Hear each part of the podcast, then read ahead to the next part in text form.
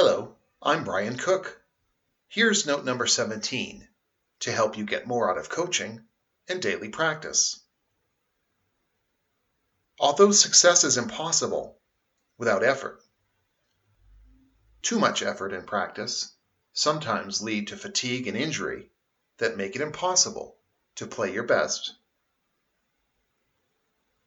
Great players know at times they achieve more when they do less.